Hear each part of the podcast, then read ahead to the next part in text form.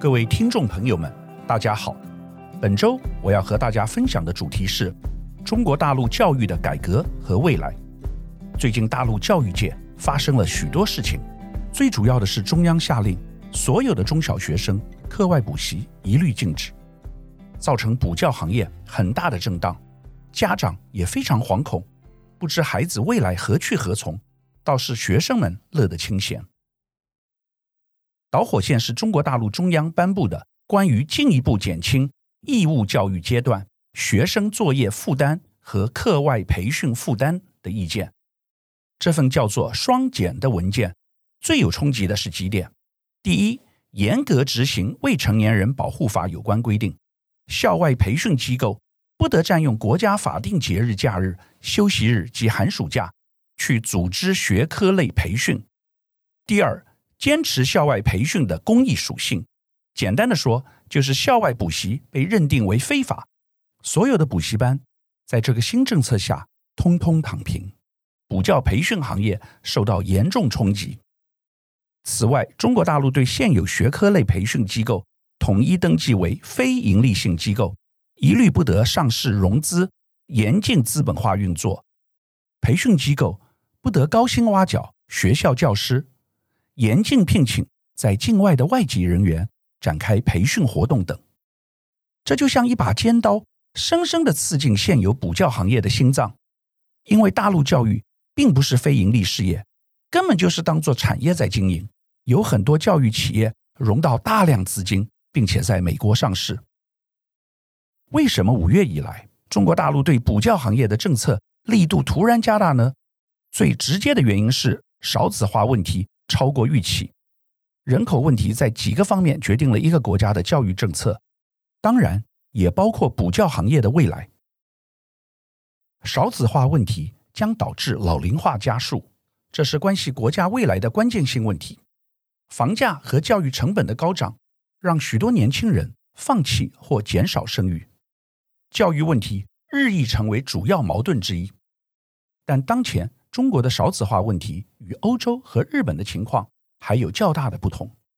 年轻人的生育意愿还在，传统的家庭观念还没有发生根本的变化，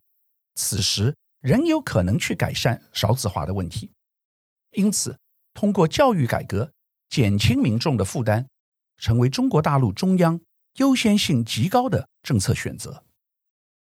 公立学校如果选拔学生的机制不变，就会出现了外来培训机构做生意的空间，许多好的公立学校就会将选拔的任务交给某些校外培训机构，这时候会出现很多问题，也就是大陆中央高层提出的所谓校内外勾结牟利的问题。中国大陆校外补教的需求是否会长期存在呢？答案是一定会长期存在。目前中国大陆课业竞争的压力。以垂直传达到低年级的小学生，补教机构在只针对应试所拟定的补教体系，如今已经渗透到了小学的年纪，非常不健康。这直接导致了小学低年级学生必须在学校教育之外，还要完成一系列校外教育的作业，这导致当前小学生的生理、心理健康问题直线上升。在二零一六年时，中国的线上教育市场规模是七百八十七亿人民币，但是二零二一年预估将有三千零八十二亿人民币，五年来成长近三倍。如果没有受到任何干扰的继续扩大，将于未来三年再成长六成，在二零二四年时预估将达到四千九百零五亿人民币。如此庞大的市场，难怪吸引很多资金追逐。可以预见的是，目前对课外培训的一系列打击政策，不过是前奏而已。在鼓励生育的背景下，未来大陆中央还会将婚嫁、生育、养育和教育作为整体考虑。根据现在的形势发展，未来中国大陆不管是基础医疗、基础住房还是基础教育，都会变成唯利行业。这两年，医疗集体杀价。已经造成了问题，房地产企业抱怨现在的利润很低，也是事实。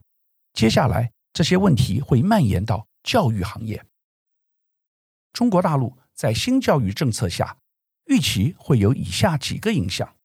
第一，学生的在校时间大概会被大幅延长；第二，义务教育阶段补习会被严格限制；第三，义务教育阶段民办学校的审批会逐步被收紧。但中国大陆上有政策，下有对策。未来的趋势是鼓励素质教育，也就是培养孩童广泛的兴趣，比如说会唱歌、画画、书法、弹钢琴等等，有各种的才艺技能，而不只是在读死书而已。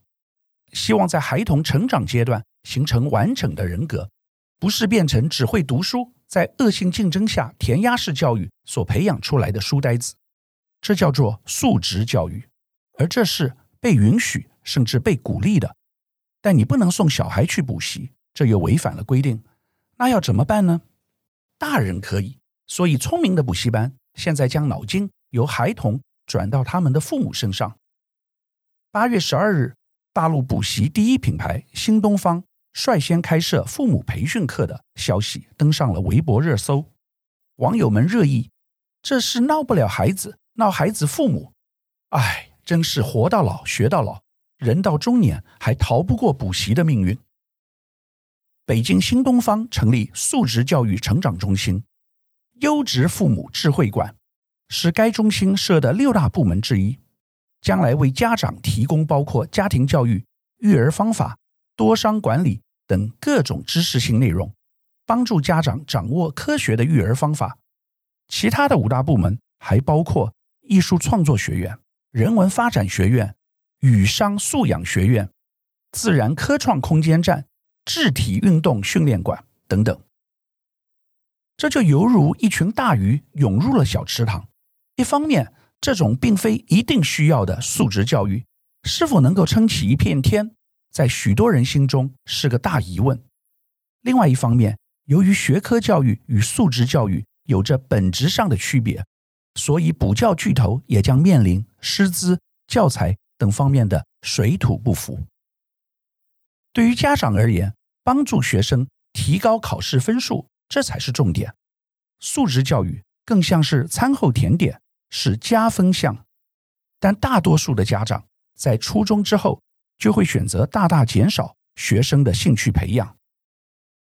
新东方在多地设立的多家公司。集体变更了经营范围，新增教育咨询服务、托育服务、幼儿园托管服务、艺术、体育、科技培训等合法项目。新东方近期推出的几项新产品，根据报道，包括出资十亿人民币收购了易大侠 APP，进军线上艺术教育市场。七月二十八日，新东方南京学校又宣布上线。素质课程主要面对三到十二岁年龄的孩子，包括儿童美术课程、泡泡美术和口才表达课、博文妙语。八月六号，北京新东方网站上设了六个内容、十二个面向的学生课程、五个面向的家长课程，课程涵盖城市设计、机器人、美术、口才、书法、国际象棋、国学等多门课程。你看，这是不是五花八门啊？而新东方的主要对手叫做好未来，它的推广策略也非常类似。在七月份，好未来在全国各地不少分校变更了经营范围，也增加了语言、艺术、体育、科技等素质教育类的培训。此外，旗下的少儿英语品牌立步英语更改为立步，新增了英文戏剧、美育、书法。等素质教育产品，听到这里，你有没有很庆幸？幸好自己不是在大陆，否则真的会累死。不转型是淘汰，转型是参与更为激烈的竞争，但总算还有一线生机。对于大陆补教行业决策者来说，转型素质教育、职业教育，保命活下来，已经成了未来最主要的策略。实际上，随着中共中央双减的意见出台，就已经导致了大陆教育类的股票重挫。补教新龙头新东方的股价最近狂跌百分之九十五。教育行业的清理整顿也渐渐蔓延到了游戏行业。接下来我就要谈谈中国大陆非常热门的游戏行业，最近也遭到了中央出手整顿。恐怕很难有一个行业像游戏领域一样，能够因为一篇文章导致股价呈现断崖式下跌。二零二一年八月三号，新华社旗下媒体的一篇文章《网游对未成年人影响触目惊心》，精神鸦片竟长成数千亿产业。文中也直接点名腾讯的《王者荣耀》，惊悚的标题，官媒的背景。文章一经发出，港股、A 股的游戏股集体暴跌。这次大陆中央对游戏整顿的大震荡，其实。不是那么的偶然，更像是在炒冷饭。早在二零一七年，《人民日报》、央视、新华社等众多央媒就集体下场批评游戏，认为诸多游戏厂商带坏了小学生，引发了许多媒体平台集中讨伐游戏领域的热潮。作为行业老大，腾讯当然首当其冲，旗下的《王者荣耀》更被批评带坏学生，诱导消费。到了二零一八年，随着有关部门一项名为《游戏申报审批重要事项》的通知发布，在几近一年当中，都再也没有新游戏发布。游戏版号的限制，也就是中国国家新闻出版广播电影电视总局批准相关游戏出版运营的批文号的简称。游戏行业集体陷入低谷。从那个时候开始，游戏野蛮的生长时代已经终结。一直到二零一八年十二月之后，游戏版号重启，游戏行业才开始回暖。此后，防沉迷、限制消费等动作就一直不断。但即便如此，游戏行业因为带坏未成年人所背的黑锅，不时会在网络中被广泛的讨论。即使现在进行关键字搜索，在微博、百度等社交平台，还可以看到对游戏的批判。不论怎么看，大陆的国内游戏行业长久以来都呈现一股蓬勃发展的气势，只是在防沉迷上，游戏厂商好像总是吃亏的那一个。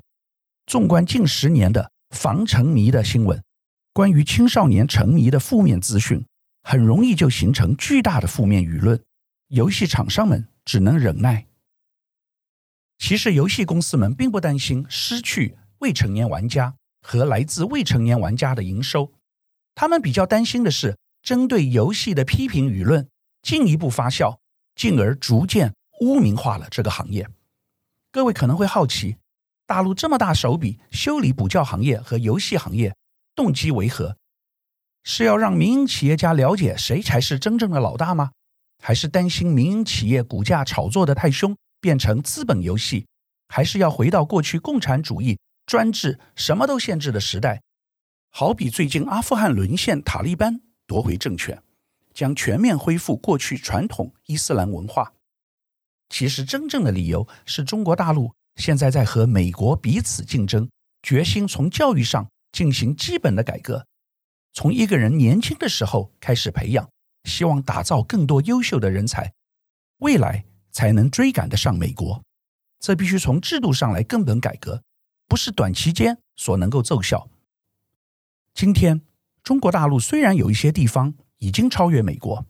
但教育还是不如美国。全球最顶尖的人才还是在哈佛、史丹佛和麻省理工学院这些学校。未来，美国已不会再把科技转给中国大陆了。最近，美国拒绝大陆一千多位学生的美国入学签证许可，所以中国大陆必须要自立自强。但在中国现在的教育制度下，教育变得相当畸形，恶性补习的结果是商人赚饱饱，学生痛苦不堪。但只有少数学生能够进入名校，能够出头，以致大部分的年轻人选择躺平。另外，大陆的教育非常不健全。我们平常说德智体群兼备，大陆只有智，其他的都不重视。但未来有竞争力的人才。是要全方位的，要从小培养，这是这次大陆痛下重手改革教育的原因。中国大陆因为是共产主义，采取中央集权，不同于欧美和台湾，所以政策推动起来力道很强，民间没有人敢反对或者不配合。